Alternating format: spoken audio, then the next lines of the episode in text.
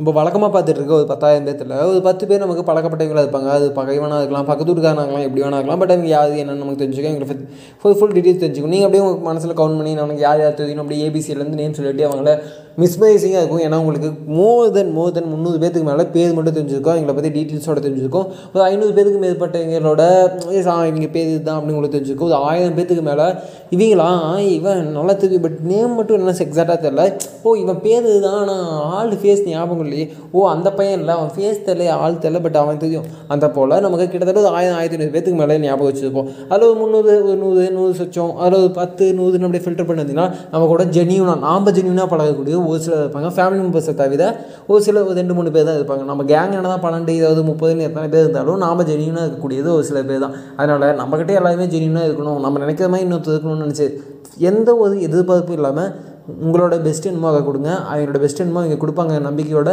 காலத்தை தள்ளிட்டு போயிட்டே இருக்கலாம். உங்களுக்கு பிடிச்ச மாதிரி நம்ம வாழ்க்கையை வாழ்வோம். யாரையும் காயப்படுத்தாமல்